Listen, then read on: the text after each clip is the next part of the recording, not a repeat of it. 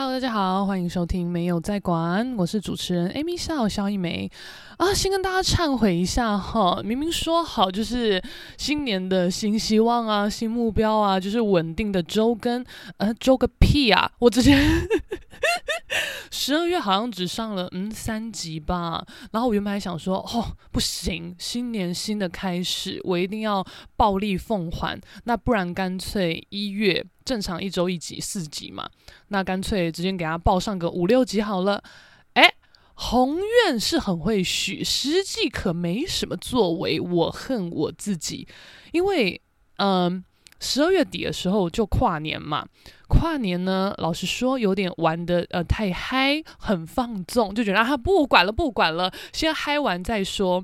结果嗨完呢，工作开始爆忙一波，忙到跨赛以后又爆生病一波。那一切比较趋缓了以后呢，诶，就一月中了，岁月不饶人，我觉得非常可怕。而且这之中其实发生很多事情，我很想要聊，但等你一个回神，你就发现。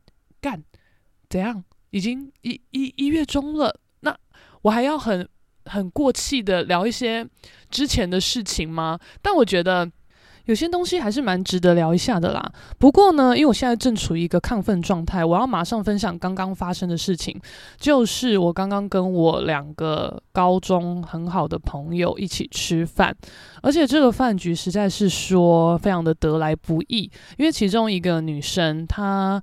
诶，大学的时候就出去国外念书，然后基本上就都一直待在国外，回来台湾的时间非常的少，所以基本上只要他这边一开局，我一定会排除万难的到。然后这个局呢，开得有点临时，大概是两周前，就另一个好朋友他就有跟我说，诶，那个。大概什么时候啊？这个朋友他会回来，那哪天我们一起见面呢？我就哦好啊，他就问我的时间，我就把我大概可以的时间跟他讲。然后他他很奇怪，他就像小秘书一样在跟那个外国妹讲。但因为其实我们明明有三个人的群组，但很少用，所以可能已经忘记可以在群组讲话了。然后他就是一个太嗨，然后就赶赶快去联络什么的，然后就变成他们两个分头联络我。我想说，诶，干嘛这么麻烦呐？然后反正在那边乔时间，我就基本上。还是以呃我上班时间以外的方便时间为主，我就说哦，我教课的时间基本上不能动，就是一跟六不能动，那其他时间可能就下班后我们见见面啊什么的。那他们就说啊，那你白天不行吗？而且大家自己也有别的事情，所以搞了半天，好像只剩下星期二的早上了。那其实我。除了上课以外的时间，我是在做商品设计跟企划，所以我了不起就只是那天不要上班而已。我就说好啊，没问题啊，那我们就那天见面。然后见到面以后呢，他们就跟我说，其实你会来，我蛮意外的耶，因为我想说你有很多工作要做什么的。我就说，哈，工作真的没有这么重要诶，人家多久才回来一次？下次再见面也不知道什么时候。我真的是要要。这这我觉得没有什么好选的耶，就当然是选这边呐、啊。工作，我我哪有很爱工作，我只是 不得不工作而已。所以对我来讲，这个没有什么很困难的问题，除非那个时候有一个什么很迫在眉睫的事情，只能我处理吧。但这种几率非常的少。那就算有这种事情，我一定也都会先处理好以后。才说，哎，好，那我不管了。之后哪天我要请假，之后发生什么事情你们处理，我不要弄。就是我不是没有责任感的人，反正我会搞定好。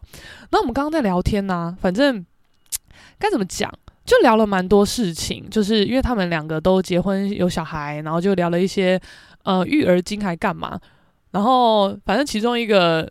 比较老手妈妈，因为她小孩比较大，她就说：“哇，我觉得好神奇哦！我们是高中同学，我们现在居然聚在一起在聊育儿经。”我就说：“我我才格格不入吧？你们两个在大聊育儿经，然后我我是怎么样？嗯、就是单身置身事外，还在当个 player 拢溜连的人。我这边听你们讲这些，那还好，因为我哥有生女儿嘛，就是我多少还是有一点。”就是共鸣可以跟他们聊，不然我真的是觉得啊，写的公啥就是没有办法讲。然后反正他们就会讲到一些什么术语是我听不懂的，可是其中很好笑的是，他们就有讲到什么，嗯，胎内记忆啊，怎么样啊？然后一个妈妈，她就有问她的小儿子，就说：“那你记得你在妈妈的肚子里面的时候，你在想什么吗？”然后小儿子就说：“我记得很黑，然后我一直有，一直找，我想要找出口。”然后我们就觉得，哎。就他出生后的认知，好像不会有这个环境很黑，他要找到出口啊，所以就觉得哇，胎内记忆好像是真的发生的事情。然后我这个朋友就超级感动，就觉得 Oh my God，真的耶！你真的记得你出生前在胎内的事情吗？什么的？他说那然后呢？然后弟弟就说，然后我就从你的鼻子里面蹦出来了，鼻孔蹦出来。然后妈觉得干。把我的眼泪还给我，什么什么鼻孔蹦出来什么的，所以这件事就很玄，我们也就不知道，嗯，到底是真的还是假的，反正就是信者恒信啦。那他们两个不知道讲到什么东西，他们就说什么，好像他们都有在培养小朋友的可能同理心、同情心，还有什么共感什么之类的，然后就说要在他们还很小的时候，其实他们就有这个感知，就要让他们知道，所以不要把他们当太小的小朋友，其实是可以。把想跟他们讲的事情，慢慢的去灌输他们，什么人在那边讲，然后他们两个就讲得很嗨哦，就说什么，就是那个前列腺对不对？前列腺发展呐、啊，你就是要趁他这个阶段已经有在发展了，你就要这个时候就可以慢慢的灌输他。啊，另一个妈妈就说，对，就前列腺什么什么。那我就听，我想说，什么前列腺啊？前列腺不是男生鸡鸡的东西吗？跟小朋友有什么关系？还是说是很像的名词？我自己搞错呢？因为就两个妈妈自己在那边前列腺讲的很嗨，那我就说等一下啊，那个前列腺是什么啊？他们就说他们讲什么我有点忘记了，反正就是说小孩子的一个感知会在这个时候打开，是靠他体内的一个这个东西去打开的，怎么怎么样？然后我就说，可是。前列腺不是是那个男生鸡鸡什么？他们就啊，对好嗨，他们就突然爆笑，k 笑。他说：“哎呀，是什么前额叶哦，还是什么？就说是前额叶才可以开启这个感知，还是什么的？他们就前列腺，前列腺讲超嗨。我想说，哎啊，是怎么样？因为我什么前额叶挖，根本不怎样啊，我只知道前前列腺，我。” 然后，反正他们自己就有发现是他们自己讲错，然后就跟我说：“哎、你那个生物很好哎、你的卫教观念很好哎、哇，还就是都分得很清楚什么的。”我就说：“因为我不知道前额叶，但是我知道前列腺。啊，应该没有人不知道前列腺吧？啊，不知道你自己查哈，这没有什么好多说的。总之，我们就是在那边爆聊天，聊得很开心。然后后面也有讲到说。”就是可能包含哦，因为有一个妈妈她生两个儿子，然后一个妈妈她是生一个女儿，可是他们就都有讲到说，其实未来的社会让他们觉得很担忧，因为现在小朋友的价值观跟我们以前真的差太多了，就他们没有办法在这个很资讯爆炸，然后充斥着假象的社会里面去区分什么是真的，什么是实实际的东西，像他就说。就我这一个住国外的朋友，他说他就是可能一个休假去多伦多还哪里的，跟他先生在逛一些精品啊什么的，然后旁边就有两个哦，就是可能才十三十五岁的小朋友，大概就国外来讲应该也是国中生的年纪啦，然后就会在那边试什么名牌的太阳眼镜试一试，然后就说哦，这我要叫我妈买给我什么什么之类的，然后他就觉得。你们才几岁，怎么会需要这些东西？我们就在想，是因为现在的网络媒体就是各种东西啊，大家都是穿戴名牌，有够下趴的出现在社群网络上，让普遍人，尤其小朋友，他看到的世界，他就以为哦，那大家都这样啊，所以我也要这样，然后。我们就在想说，哇靠，这个以后要怎么办呢、啊？之类之类的，因为我们有经历过不是这样子的社会，所以我们还算是可以知道啊，这个其实是啊某种人设还是干什么。可是我觉得，光连我们都会有点觉得，哈，那个谁谁谁，就是可能不是到网红还是什么的，但就是我们身边的朋友，就可能诶不知道开始做了什么事情啊。好像开始发达啦，进出都名车代步啊，身穿名牌啊，吃高档餐厅什么的，你难免也会觉得有点羡慕。就可能以前我们是同学、同事，还干嘛？但是为什么他现在好像呃飞黄腾达还是什么？但你跟这些人可能没有说很深交，或是不是那种问得出口的关系，所以你就只会一直看到这种很表象，他选择要呈现什么的东西嘛。那你如果真的跟他够熟，或许有些情况是。那就只是一个拍照道具。你看，就连其实私人飞机，你又觉得哦，我是巴黎斯希尔顿哦，我拍坐私人飞机，这国飞到那个小岛去哦，怎么样的之类。可是，因为这其实就是该怎么讲一个商机吧。很多人很很多商家也都知道，嗯、呃，很多商机是很奇怪，但是是真的可以运作的，所以可能就会有那种哦，我就。简单的让你进入我的私人飞机，我的停机坪拍照什么的，没有要起飞，但可以这十分钟让你拍照，我就收一个什么钱，就让你去炫啊之类的。然后我有一些在精品做，呃，该怎么讲业务哦，反正就柜哥柜姐的朋友，他们也说很多人都会去他们柜上啊试穿啊，然后在镜子前面自拍啊，一副是他的的样子，然后就真的看到他发文说这双好看吗？然后有有一点良知，可能说嗯想买喜欢什么的，有一些可能会在那边骗，就说哦刚买了这双什么的，但拍完照了以后哦，就说哦不用了谢谢，就留在店面呐、就是多多少少都有这种事情。可是我觉得这个也蛮烦的，因为我觉得生而为人，你某种程度的竞争力是必要的。可是当你可能你有设立一个目标族群或是假想敌。你要在这个里面竞争，但你看到的很多都是假象。那这个时候，你你要怎么前进？你要觉得说啊，那些都是假的啦，我就做好我自己就好了什么的，或是你要把他的这个假象当真哦。你现在过得这么爽，那我也要努力到一个很高的位置，我也可以像你过得这么爽。到底要怎样？这也是其实我近。我觉得我近一两年都还蛮为这种事情烦恼的。说穿了，其实我不知道诶，我觉得我好像，尤其是最近，我很正视我自己的状态。我觉得我目前哦，可能近半年、近一年，是我活到现在有意识以来，我觉得最没有自信的一年。就我以前都各种自信爆棚，我也不知道哪来的自信爆棚。但是现在的没有自信，我觉得是可以很明确的说出来是怎么样。因为像我们今天啊几个朋友也聊到说，自信这件事情其实是跟你的生活圈，还有你一直以来的嗯价值观，还有你是怎么被对待的，是有影响的。像因为我这个朋友，我们大家都同学嘛，亚洲人。然后他现在在外国生活工作，然后刚好就是也不是刚好，反正他就是位阶是属于主管阶级。然后反正我们就有聊到说，嗯、我们跟以前比起来到底有没有变？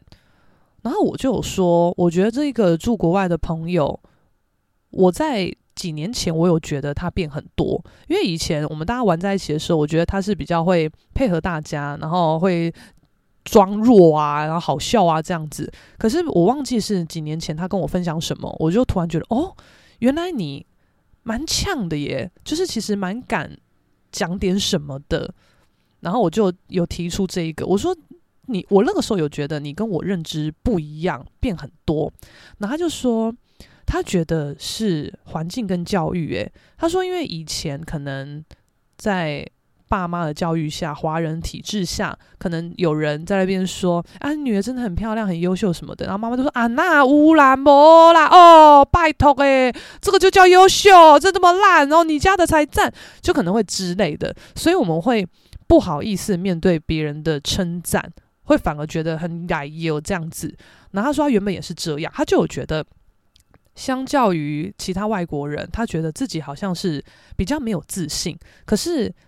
他毕竟身为主管阶级，又是一个亚洲人，他好像必须强迫自己拿出更大的自信来面对大家，不然他没有办法去管理他的下属群嘛，大概这个意思。然后我就在想，就是我家好像也是这样啊，也是说啊，技科技科那我优秀啊，我都嘿嘿够已经安装，哎呦不隆功啦什么的，都嘛是这样。可是我好像不在乎诶、我爸妈从来也都不是会觉得啊，你好棒哦，爸妈好爱你，怎么样都优秀，怎么样都赞，没有没有这种事情。但我不知道为什么，我就是觉得干你屁事，我就是觉得老娘超屌，我就没有在管他们。但我觉得。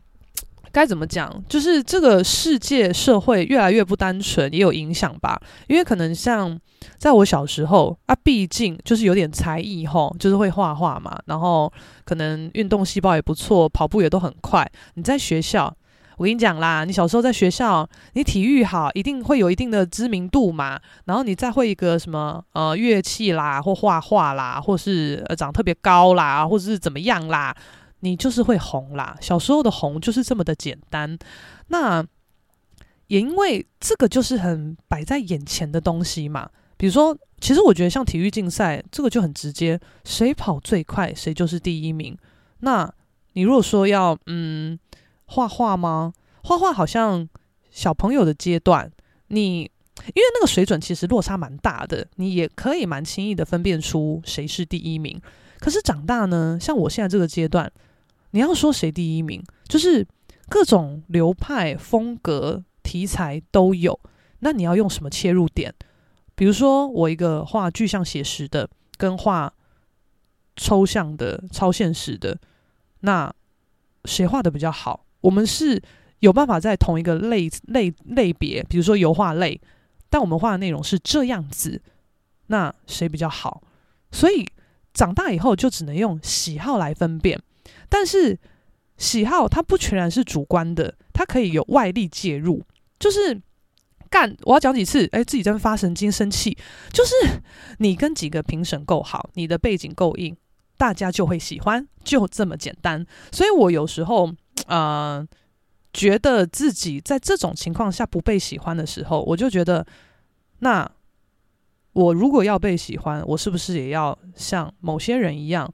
多花时间去跟这些有利害关系的人社交，想办法让他们记住我，进进而让他们喜欢我。但我真的做不到这种事情，我觉得非常痛苦，而且跟我自己的人设不搭。我我真的是会觉得很委屈要这样做。然后我当然也有抱怨过，我可能也会跟我朋友抱怨说什么。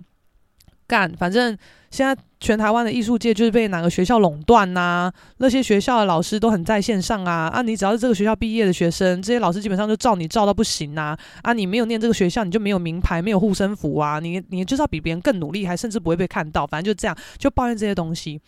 然后我就有一个很直接的朋友，他就有跟我说：“你也可以啊。”我说：“可以什么？”他就说：“如果你也这么想。”你也可以重新去想办法念到那个学校，拿到那个学位，这样你也有名牌背景了。我就说，哎、我都几岁了，而且我现在我现在的工作是没有办法割舍的。那如果我硬要去这样搞，我只能弄在职专班。但是基本上学校跟老师的资源是不会给在职专班的，就是都是留给日日硕的学生，日硕永远都是学校的主力。所以要么我就是要。放下我现在工作的一切，然后重回校园，但是怎么可能？然后这个朋友就说：“因为你不够想，你如果真的很想，OK 啊，你你可以贷款啊。你没有办法工作这段时间，你若老本烧完了，你就贷款，只是为了要念书，只是为了要拿到这个背景。你如果真的这么想，你就这么做啊。但被他这么一讲以后，我就觉得，那。”我真的没有办法花那么大的成本做这件事情，是不是代表其实说到底我不想？可是我觉得这有很多种方式可以讲，因为不是我不想，是我不想用你的标准跟你玩。可是如果说你们的评分标准就只有这一套的话，那基本上我要么跳进去，要么不玩。那跳进去就是要像上面一样讲的那么大一圈才有办法跳得进去，但我就不想嘛，所以。说到底就是，就是我我就是觉得你就只能看开，不然你就是会一直很迂回嘛，一直在里面你跳不出来就很烦。那要怎么讲到这边？然后反正呢，我们就是讲了很多事情呐。其实我觉得真的很开心，因为我最近其实一直在想一些我觉得嗯自己没有办法有所突破，但又觉得很提不起劲做，真的是有点什么壮举的事情。其实我觉得现在的自己蛮烂的，但我就觉得我我承认呐、然后我要想办法看有什么方式可以改变这个状态。我觉得我有在尝试做一点努力，但是好像都没有达到我要的效果。可是就在这个时候，反正就是我有一个呃，算是网友吧，那这网友也很可爱。他是在我一两年前的一次个展，他就是到现场，然后跟我说，他其实之前是透过朋友的朋友关系认识我的。然后就知道哦，我的我讲话很好笑啊，发文很有趣啊什么的，就追踪我啊什么之类的。然后知道我有展览，他就觉得哦，一定要来看什么的。那我其实因为我是第一次看到这个人，然后听他讲这些，其实我觉得很惊奇，想说哦，原来有这些事情哦。那你当然很惊喜嘛，就觉得很意外。然后。今天哎，不是不是今天，就是前阵子，好像十二月底的时候吧，他就有说，哎，方便给我你的地址吗？我想要寄一些贺卡给你什么的。我想说，哦，怎么这么赞呐、啊？那我就给他。然后我最近才是，哎，最近收到，但我最近收到该怎么讲？可能因为我，嗯、在自己想这些很负面的事情有一段时间了。那我收到这个的时候，其实还蛮开心的。那我看里面的内容，其实我觉得对我来讲是很大的鼓励。就是里面就有讲到说，嗯，就是夸奖我啊，就是呃很有才华啊，然后呃 Podcast 讲的好像很可以表达他的心情啊之类之类的。然后他说。看到我可能在分享我的日常，他就呃会想要提醒自己也要加把劲、更努力什么之类的。但我内心就觉得真的假的？我觉得我很烂呢、我 我就觉得 我最近真的是烂毙了。但是我我当然不可能承认说我我很烂。那我最极限就是我可能会发在 我的贴文，主要都还是以作品文为主。然后可能 po 是 po 作品文，但是内容是讲一些那种虚无缥缈，但其实是在发牢牢骚的话。我不会很想要很具体的讲我在为什么事情所苦，但我又觉得不讲不行，所以我就会跟你讲一些这种啊，大家看不懂，但只知道哦，你好像最近在想事情诶，这种东西。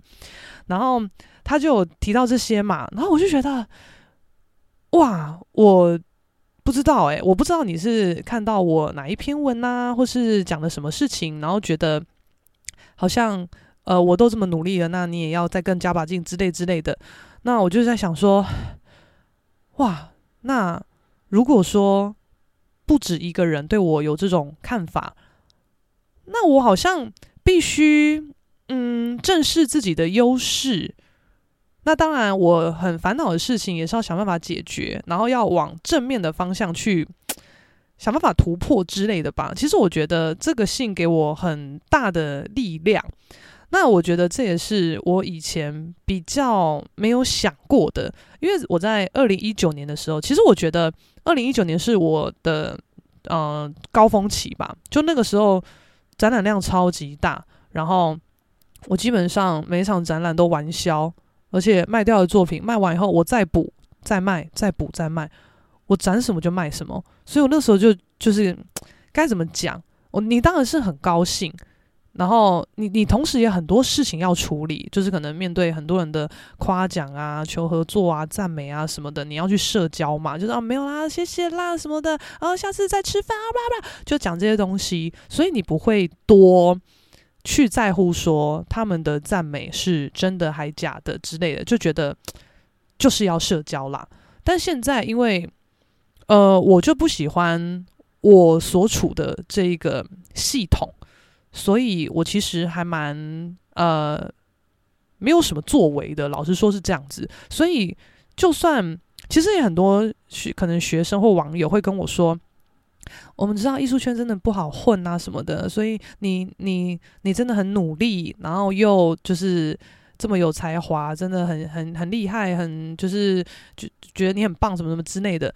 但可能因为我最近的状况不好，然后我听了就觉得，哈，真的吗？就是我不觉得自己是有赞到你们可以这样子夸我的，我觉得我是会心虚的。可是，我就想要利用这个心虚的力量，想办法让自己嗯更更好一点。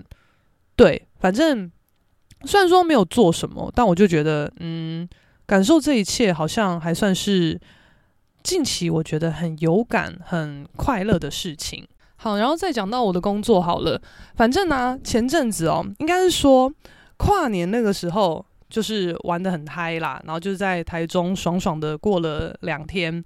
那之后回到台北，那因为我的公司就是有要开新的快闪店，在那个那个什么中山星光三月南溪啦，南溪那一边。然后这种东西其实开展前是最忙的，因为就很简单，就是。一个空荡荡的空间，你要把它弄成一个卖店，就等于你的层架要搭起来啊，软硬体要搭起来，货全上，然后又要装潢、打灯漂亮，宣传要下，什么陈列要弄，就这些东西。那其实我们的公司编制非常的小，就是有两个老板，两个员工，就这样。我就是其中一个员工，所以。所以，我跟另一个员工，我们同时都做超级多事情。可是，因为我们两个都蛮猛的，所以老板也觉得，嗯，没差啊，反正你们两个可以用就用。那他也给我们很大的权限，所以我们两个也是很鸡掰。我们两个就是很爱大臭脸啊，很爱脾气，态度都超差。但老板也蛮照我们的，就觉得，嗯，没关系啊。就是如果说在。嗯、对窗口讨论事情，然后你觉得这个窗口很白痴，不想讲，没关系，我去讲。你们就是把后勤的东西做好就好之类的，哦，超级爽。可是就会变成说，我们可能进到卖店现场的时候，因为我们四个人绝对没有办法忙完，然后卖店你也要请工读生来顾，所以我们一定都会就是找工读啊、培训啊什么什么之类的。但是因为工读那个劳基法还干嘛的关系，你不能把他们无限的加班留太晚，就算他愿意。赚加班费也不行，所以就只有我们这种呃比较共共体时间的，算是公司核心的人物，我们可能会面临要大加班的情况。就有时候你进场，你早上九点就到了，然后弄到凌晨三四点，那都是有可能的事情。反正因为我们的人少，所以就觉得就是大家要更齐心协力嘛。那进场通常都会弄个两三天吧。我记得第一天弄一个段落的时候，反正晚上老板就找我们大家，就是公司的核心几个人，我们就四个人一起去吃饭。还有就是当然都吃好料啊，热炒啊，不啦什么在那边吃。结果，我那天吃完回家，我就觉得喉咙有点怪怪的，就是有一种要感冒的前兆。我想说，哎、千万不要给我出状况哦，因为接下来两天还要进场，这时候是最缺人力的时候。如果这时候挂病号，那怎么办？所以我就开始这种狂喝姜茶，狂吃什么吃吃吃奇异果啊什么的，狂弄。然后反正我就去上班的时候，就进进到展场，然后反正一开始是还好，但是到某一个看展。头超痛，痛到不行。我想说，怎么可以这么痛？然后我们的另一个老板，他好像身体也怪怪的。然后我们有男女两个老板，反正就女老板身体怪怪的。然后男老板就说：“你真的不舒服，你就先回去，没关系，你赶快回去休息，看医生什么的。”女老板就走了。那我想说：“Oh my god！那现在我们公司剩三个人，如果这个时候我再走，剩两个人。”那不是很惨吗？那他们要忙到几点？所以我就觉得，干，那我我不能倒。那反正我就硬盯。但后面头真的太痛了。反正因为有些时候你自己的东西忙完了，你要等老板来看过，看过以后可能哦，OK，这部分我可以再换下一个阶段要干嘛干嘛之类的。然后我们现场是有一个沙发椅还是什么的。然后我在等待的过程，我就我就躺在那边休息一下。然后老板过来，然后就看到，他就问同事说：“诶，Amy 怎么了？”然后同事就说：“嗯，可能只是很累吧。”然后我想说：“干你娘的，我要死了！什么只是很累？我头真的有够痛。”但我我我其实也没有要烙干的意思，可是就真的超级不舒服。然后反正我醒来以后，我就跟同事讲说：“我头真的好痛，我想要先去外面买个头痛药，还干嘛来吃？我要我去我去跟老板讲一下。”然后同事就说：“你头很痛。”我有止痛药，你要不要先吃？我就哦好啊，就吃。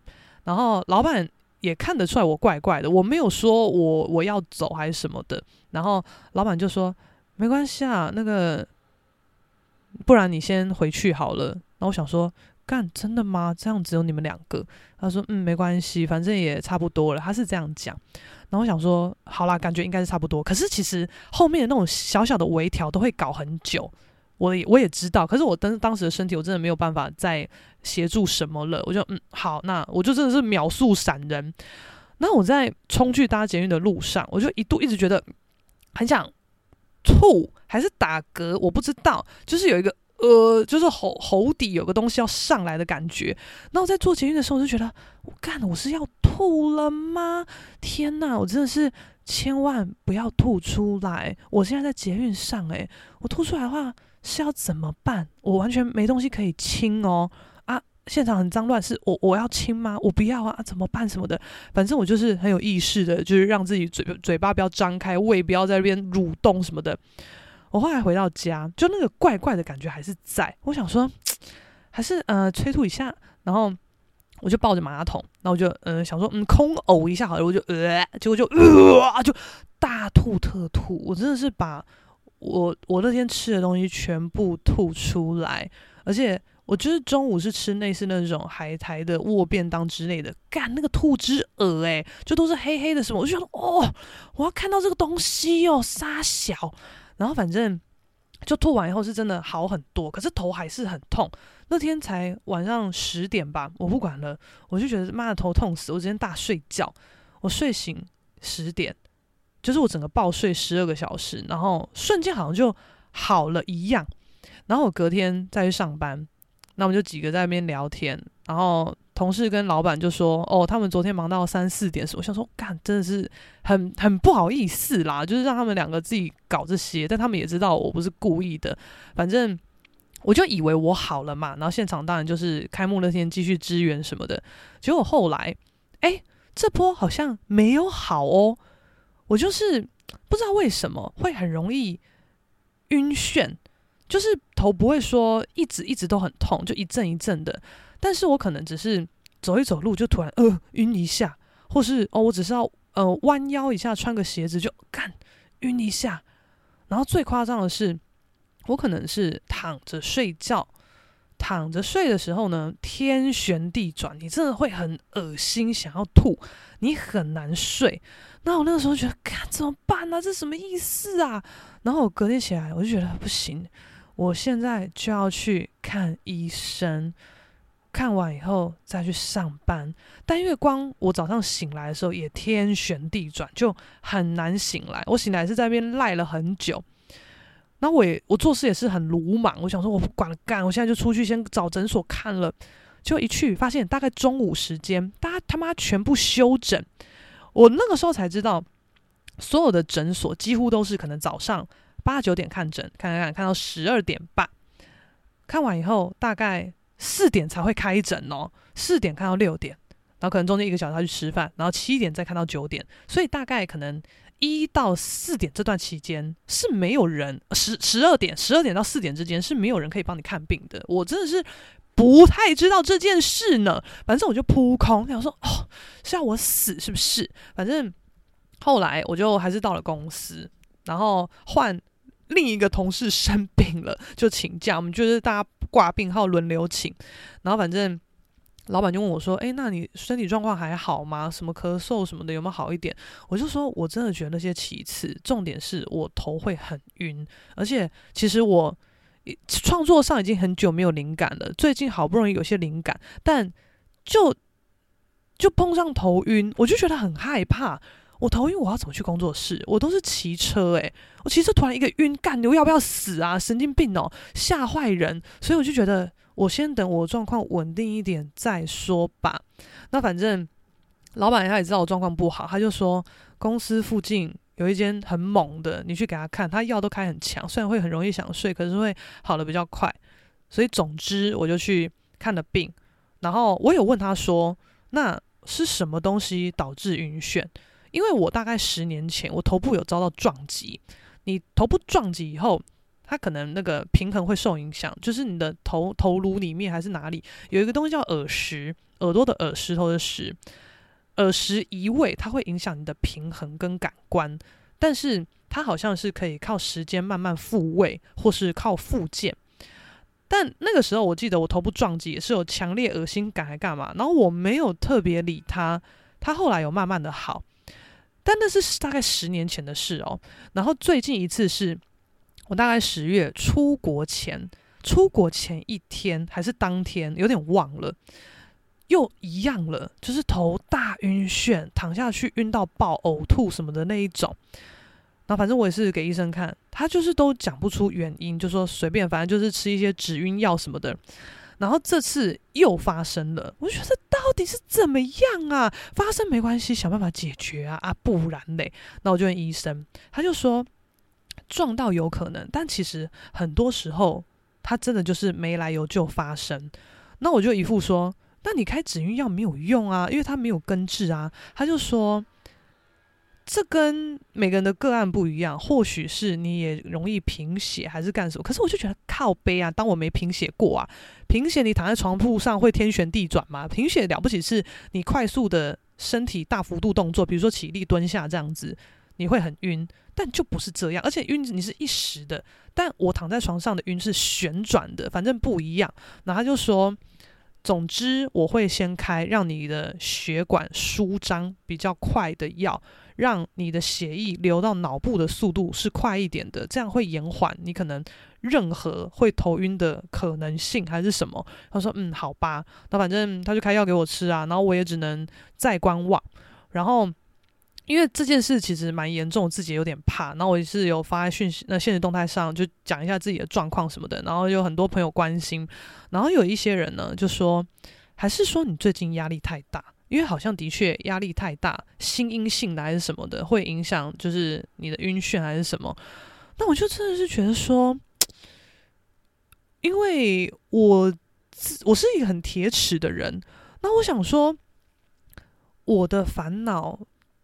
我个人觉得它是一个事实没有错，但他你要我对别人讲吗？我觉得很难以启齿。就是哦，我很烦恼，就是我最近没有关注，我很烦恼，我没有展览邀约，我很烦恼，我怎么样？油画教学招生量很低，我很烦恼，我我创作的 po 文没人看什么的，我要讲这些东西吗？老实说。我讲不出来啊，可是这些真的是让我很烦恼的事情。但我做了很多尝试的方向，但我找找不到一个改善的数据，就是有时候有变好，有时候又持平。我不知道我还可以再往哪个方向做，或是有很明显可以那样做的方向，但是我做不来，我就觉得好烦。但是这种事情是你自己的。该怎么讲？理想跟自我突破，我就觉得这跟比如说，哦干，我真的是得癌症哦，哦干，我破产哦。我觉得这种才是你比较容易说得出口的烦恼。但我现在的烦恼，我说不出口，可是它确确实实深深的影响我。老实说，我被这个烦恼，我烦恼了两三年有吧。我也是最近才觉得，干这么久了吗？因为。我的就是比如说任何的粉砖啊、IG 啊什么东西挖哥的，它的触及率低到我开始去统计计算，可能哦星期几的几点发文的触及率、现实动态的触及率是怎样怎样怎样。我发现我记录这个已经两年了，但是这两年我得不到大数据，它完全没有，比如说哦假日触及率比较低，然后几点几点触及率比较高，什么没有。因为以前真的有这件事情，以前我可能其实也是蛮久以前，可能大概哦，maybe 二零一六年左右，那个时候你只要在脸书，哦、随便啦，你个账或是粉专发文，其实状况一样，随便。我跟你讲，你不管几点，你只要发个创作文，哦，正在画画或是干什么的，你你是可能深夜发的，你管他，你去睡觉，你隔天醒来，这些文就是破百赞，就是这样子。然后你现在就是试片。各种时间点，他的赞就是都零零星星的，而且永远都是可能亲朋好友的赞。那亲朋好友的赞，你你知道这个也很尴尬，因为老实说，我们我自己啦，我不能没有这些人的支持，因为我就是要活在镁光灯下的人，就是你们没有要赞美我什么的没有关系，但我不能不得到关注，我就觉得干。我很优秀吧？靠背啊！要颜值有颜值，要要才华有才华，要专业有专业，要好笑有好笑。我凭什么不被关注？但你就我就这样自以为嘛？那的确关注度比以前少非常多，甚至已经没有呃所谓的 TA 了，只剩下亲朋好友。干，我超慌的好不好？我觉得。怎么办？但这些也是目前能够真正支撑我的人，因为如果连这些人都不再关注我的话，我真的觉得干你娘，我去卖好了，不然现在大家知道怎么办？我觉得 超级烦。可是呢，我今天跟我这两个朋友很久不见见面聊天呐、其实我真的觉得他们很酷诶、他们真的超酷，因为我很容易大头症，我很常就觉得。刚刚我就是最酷的啊，我就永远都是团体里面的 C 位啊，Number One 啊什么的。但是长大以后你会发现不是这样子，因为以前你要随便当 C 位很简单呐，你只要有点特立独行、敢怒敢言，或是你有怎么样的，随便都嘛是 C 位。而且我长得就很高，基本优势有，要不 C 位很很难呢。就这样子。可是长大以后有太多的外在因素了，可能谁比较会做人。谁比较有观众缘，谁比较怎么样？但我觉得我就是没有办法符合我 TA 的样子，但是我也没有办法改变我的 TA 是哪个类型，所以就卡在这边，就是不上不下，好随便。然后呢，我这两个朋友他们是超级没有在管什么什么追踪什么东西的，他们超酷，像。那个二宝妈啊，就是生两个儿子啊，她很好笑哦。她说：“我有一阵子啊，突然觉得什么脸书、什么社群的，大家都好吵哦，所以我脸书我把大家都删掉了，我就只留你们两个。那因为我又很常发文，我就说：哇靠！那你的页面不是整天被我洗版吗？说对啊，都你的东西啊，我吓死。那这样我也不能发太五四三的啊，你是不是？” 还是要有一点是怎么样寓教于乐吗？不知道，我就纯粹觉得哇，我不想不不要不要这样扰民吧之类的。那他说，他连可能跟他家人的群组，他觉得很烦呢、他都退掉啊。所以他妈妈如果有事的话，就是要特别联络他这样。我觉得哇靠，超酷。但因为就我的认知，比如说我跟我家人或是我工作上的互动关系，我会觉得，嗯，如果我退出这个群组，就代表。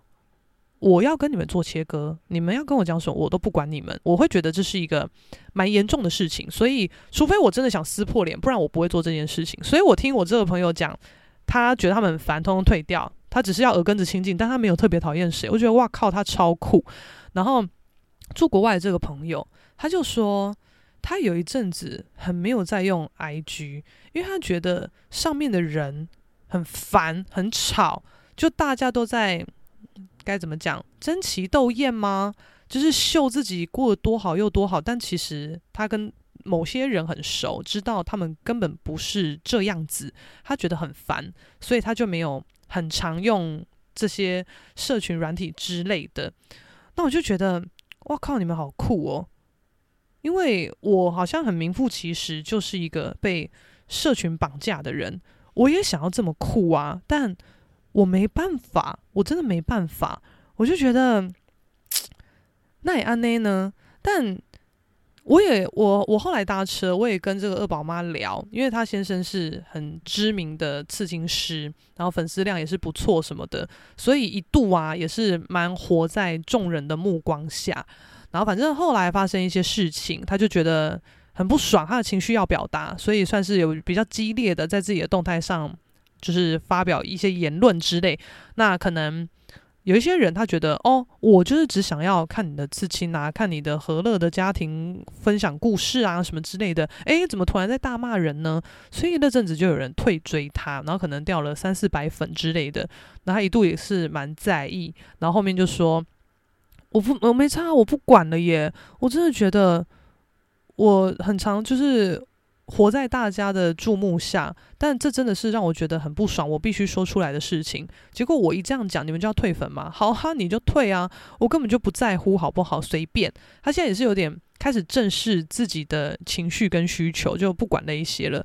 但我就觉得，嗯。我跟他没话多呢，因为我的状况跟他不一样。因为我其实一直以来也蛮就是干我要讲什么讲什么，好不好？然后平时我看到路上很白痴的人就干你娘，我就跟他吵架啦，然后就发现动态说妈的，又一个讨骂的啦，干的就狂骂管他的。但我不会在那边可能骂公开骂粉丝吗？好像是还好吧，就是我自己觉得我有我的底线在。可是因为我的表达方式就。多数人来讲，他们会觉得很强烈嘛，所以可能压根就觉得，呃，他不喜欢我这种类型的人，就自然不会追踪我之类的。所以，呃，他他粉丝量那么高，然后很多都是喜欢他的创作，然后那退个几百个对他来讲，可能嗯怎么样，两万变一万，呃，怎么样，一万九千七，哎呦。数学真的太烂了，我还是不要讲好了。反正就这样，就是他的那个数字什么一一九二零，那个是不会变的。但是我呢，哎靠，我我差超多啊！我的粉丝量就是卡在这边，一直上不去啊！我就觉得超级烦。然后该怎么说呢？我就是最近就是有点觉得我不能再一直苦恼这些事情下去了，因为我也看不开。那。我原本就一直说服自己，这不是什么问题，我不要去想，我不要被社群绑架什么的。但是，我可能最近身体状况真的是不好，然后这些事情也的确影响着我，我真的觉得很烦。我就觉得干，那我不管了，不管多大多小的问题，这个问题对我来讲就是问题。那我自己想不出招，那我就问吧。因为，诶，我也不是没做功课，诶，我也是有找一些。台湾的艺术家可能跟我比较同期出道的，或是类型比较接近的，但是他们的粉丝量可能比较高的，我就有去看他们的社群是怎么经营的。但是我发现有些东西是我真的没有办法做到的，比如说他们有人是真的买很专业的相机在 po 他的作品，然后在。很精美的录他的影片去剪辑，但我没办法，我只能用手机，然后大概弄一弄。然后有一些人他有旅外经验，或者他语文能力很好，他发文他都是发双语啊。那我也不是不能发双语，我就是就随便来，我去翻译一下不就好了什么的。但是反正就是这种种种的差异，然后可能就是有出国念书过的某些艺术家，他可能在。别的国家有认识一些人，然后我跟你们讲，老外对于艺术的喜好跟追求还有包容是真的比较大的。我跟你讲，你随便哦，画的超级丑的一个老外，他的粉丝青青菜菜都超级多，好几千，真的是丑到不行的，粉丝量就超高。因为他们的风气盛嘛，他们会觉得哇，艺术陶冶心灵很棒啊，艺术就是生活啊，随便啊。然后平均来讲，每个人的家里基本上都会。他们随意逛逛街、逛逛小市集、买买小画挂在家，这是很日常的事情。那、如果比较有一些额外追求的人，他就去逛画廊啊，买一些拍卖的作品啊，挂在家啊。但他们都会习惯买点什么东西挂在家里，就是是要谁画的，然后有点故事的，不是那种 IKEA 的复制画还是干什么。就光这个风气跟台湾就差非常多。然后像我有一个。最近去英国念书的朋友，他就说：“我跟你讲啦，就是你如果要看哪一些就是外国画廊的资讯哦，你就看那些粉丝量破万的画廊啦，基本上没破万哦，那个都小咖啦，不入流啦，二流的啦，那个不用看啦。”然后我就说：“可是画廊是比较非民生的事业体吧？他要破万应该很难吧？”他说：“没有，我跟你讲，随便在。”国外的画廊至至少都比两万，一定有万的。你如果是几几百几千野鸡画廊，那个可能是诈骗，或是等级很差，所以那种东西你就不用看，因为你没有办法领悟到真正国外艺术市场的精髓。所以你要看，就看那些粉丝量超高的，就你根本没有想象，你没有办法想象，就是对他们来讲，就是有在认真经营的画廊，粉丝量破万是正常的事情。因为在台湾，粉丝量破万的画廊有谁呀？我想不到诶，就是画廊好像没有哦，好像艺术家有，但不多，就是屈指可数。可能我知道破万的台湾艺术家三四个吧，真的就三四个，然后是有在呃正统的艺术市场上。因为你如果要讲说网红型艺术家嘛，他可能就是在他自己的领域很红，他很多粉丝。然后会参加一些，就是可能自己弄一些替代空间，弄个展还是干什么的。可是他没有在所谓的画廊协会的体制跟就是在正规的画廊展览过的经验。这个其实我会比较称为是网红艺术家，就是他不用靠体制来助长自己，他只要靠粉丝就够了。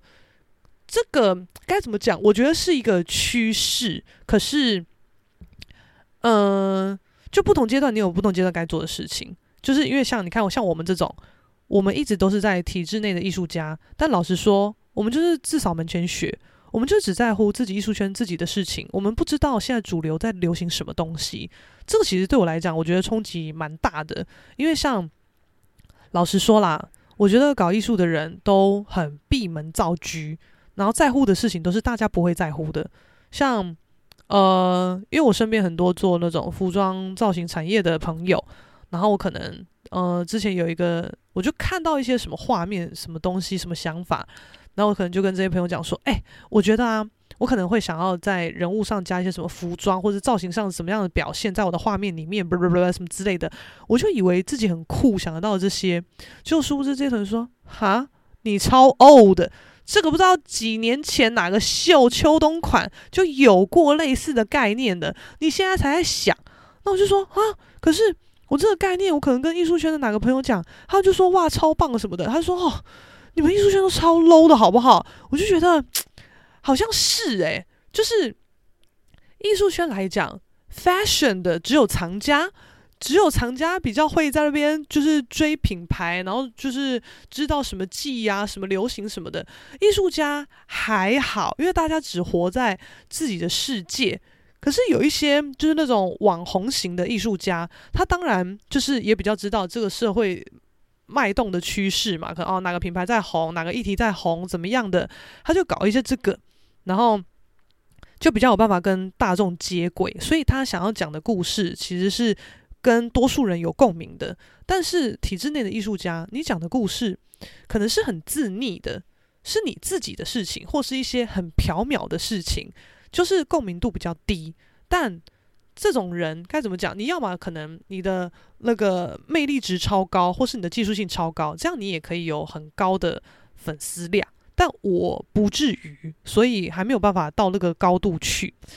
但我就觉得很尴尬啦，就是呃，我所处的环境跟这个社会大众的认知是落差很大的，所以可能画廊圈会要艺术家，就是嗯，要你有一个符合他们期待呀，还有艺术家的神秘感呐、气质感呐之类之类的，但是呢。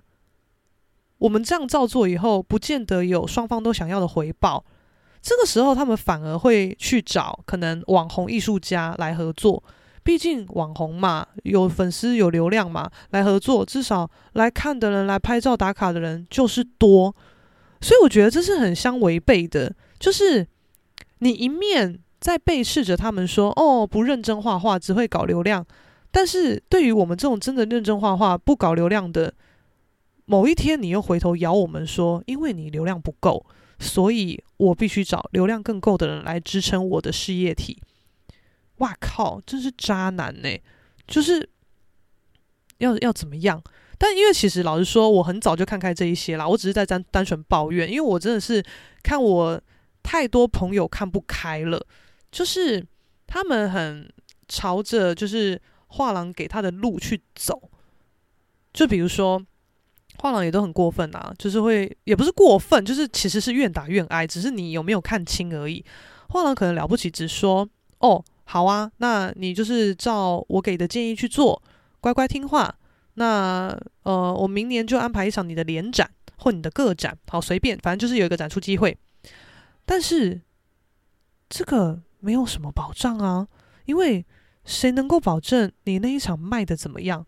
然后有一些人啊，他们就是很卯足全力在做他的作品，好不容易展览来了，没什么人看，作品也没卖掉，然后这段时间你也没有在可能额外的投资或是赚钱，那你这一年就只剩下作品跟你投注的时间在这边，但没有啊很实际的回报，但是。艺术圈就是很习惯你要这样子，我真的觉得太苦了。然后有些朋友可能可能就跟我讲，他就说他好像就只能怎样，只能怎样，不然画廊好像会不喜欢，觉得他不好操作。我就说得了吧，拜托，他有保证你什么吗？我们都照着他讲的做，最后只是得到一个展出机会，你不觉得这个 CP 值太低了吗？那我不知道啦，反正我。后来就是有问一个我有在追的，算是小网红，反正一些因缘际会，他也有追踪我，就之前就追踪，但我其实我们不熟。然后他，我前几天听他的 podcast，他就有讲说，他给他自己呃，比如说二零二三年的目标是什么啊？然后有几项有达成，就基本基本上都达成了。他就有说。他期许自己，呃，原本的粉丝量可能是两万，但是他想要今年结束以后要得到五万，他就说他也真的达成了。我觉得干超屌，还是怎么样啊？因为我就觉得你要就我，我要提升一点点粉丝，我都不知道怎么做了。现在买广告他也没有效益了，根本没有救。但他怎么有办法粉丝量翻倍？然后反正我就觉得，我用我圈内的玩法玩不出东西，那。我就不耻下问吧，我就问问看他们这种主流媒体下的人，他的想法是什么？他就跟我讲，但是他其实跟我讲的跟我想象得到的差不多，只是我有没有在更优化我的做法？他也给我一些建议。其实人还不错，因为其实我也很怕打扰他。我就是我觉得很多时候你就是坦诚有礼貌的讲你的来意就好了，因为像我就跟他讲说。什么？呃，我有刚听完你哪一集 podcast 啊？你里面讲到了什么什么的，然后呃，怎样怎样啊？我觉得很有共感呐、然后，但我也呃想要冒昧的请问你什么什么问题？不不不，讲。那我就说啊、呃，因为真的太突然了啦。那如果不方便回答的话，真的没关系，谢谢什么的。我就这样讲。那我好像很久以前其实也有呃问过一些这种很红的人一些事情，那基本上都会得到回复。因为你自己去想嘛，如果说有人问我问题是用这样的方式，除非是他隐私的问题，不然我也会回他啊。然后之前没有回的，好像是一个很大咖的摄影师吧。然后那个是我也很白痴啦，因为 那个时候好像是我就看他的摄影作品，就是帮那个一个艺人拍一组，我觉得哇靠，超厉害的照片。然后里面呢，他那个服装好像就是很。桃红色还是怎样，我忘记了。我就觉得，干艺术市场好像哪个活动，还是我本身出席哪个活动，好像可以穿。但我真的不知道这个衣服是什么牌子，我只想知道它是什么牌子，然后或是可不可以借啊，还是怎么样啊？然后我也是很客气、有礼貌的问他，然后也都说哦，不方便回答的话没关系什么，因为真的是这样子。结果对方还真的没回我，那我就觉得干太爆笑，就是因为老实说。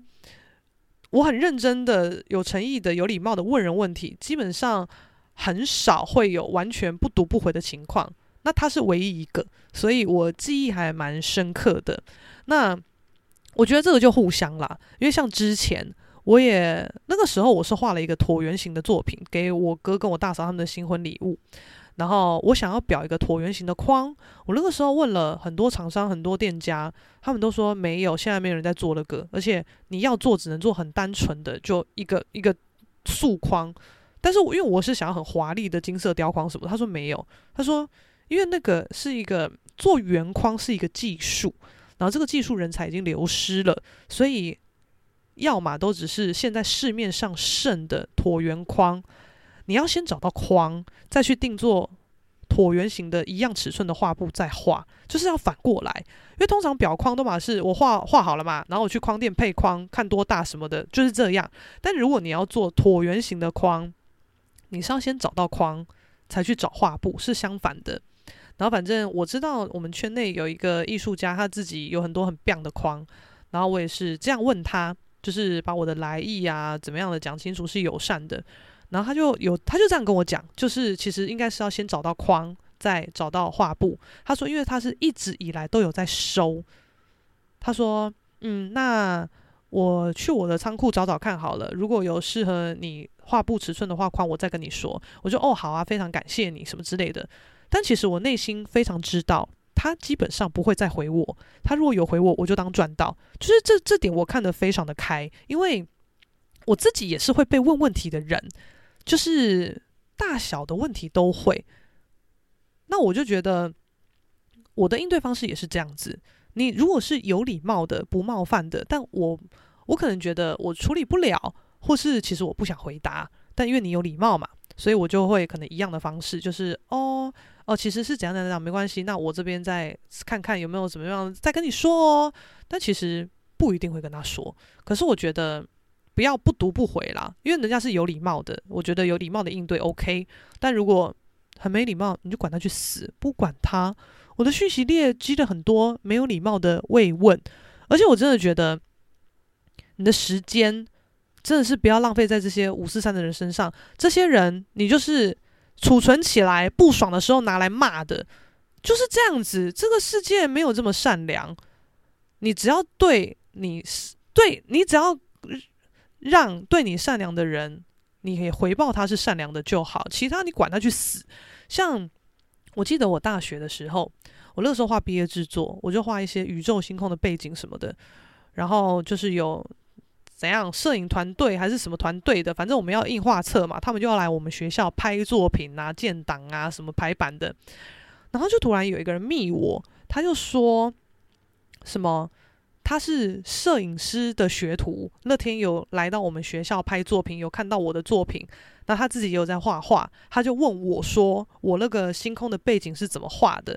我就说：“他好像没有特别礼貌，也没有特别不礼貌，就是正常。”那以前没有想那么多，我就说：“就徒手画啊，用油画这样画啊。”他说：“你就只是用油画、颜料跟笔这样画吗？”我说：“对啊。”但他好像觉得我在藏招，然后就开始很不客气。那因为其实我是画我自己的裸体，一个大裸体，然后在一个宇宙背景前前面这样子，他就开始语带攻击。他就说：“我是说画那个男生裸体那一张。”诶，我说那是我的裸体。然后他就说什么类似那种哦，不好意思哦，那么平，所以我以为是男生之类的。把他讲什么忘记了。那我当时就觉得莫名其妙，为什么？我回答你的问题，居然要被你羞辱，那是不是你前面问的问题，我如果就已经不理了，就不会进到后面被你羞辱的这一段？所以我就觉得，那干嘛？就是，因为像今天我跟朋友们聊天，好像就有讲到说，就是没有这么明确的讲，反正就是导向有指出说，为什么我好像会比较呛，还是怎么样？因为好像，呃，我可能。工作类型做过的很多，然后遇过很多怪人，所以我很知道你没有办法改变这些人，但是你也你就是不用对他们客气啦，就是谁对你好你就好回去，谁对你不客气，你要么不理，但如果他在得寸进尺，你就弄回去，就这么简单，好不好？诶，我修养没有很好，我想办法让自己修养好一点。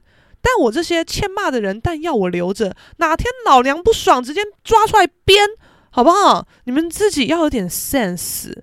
我真的是，哦，我也不是那么想要骂人，但如果有个人他很明目张胆了，做了一件非常白痴、惹到我的事情，其实我内心都觉得很高兴，就觉得干，怎么会这么棒呢？这么有一个人。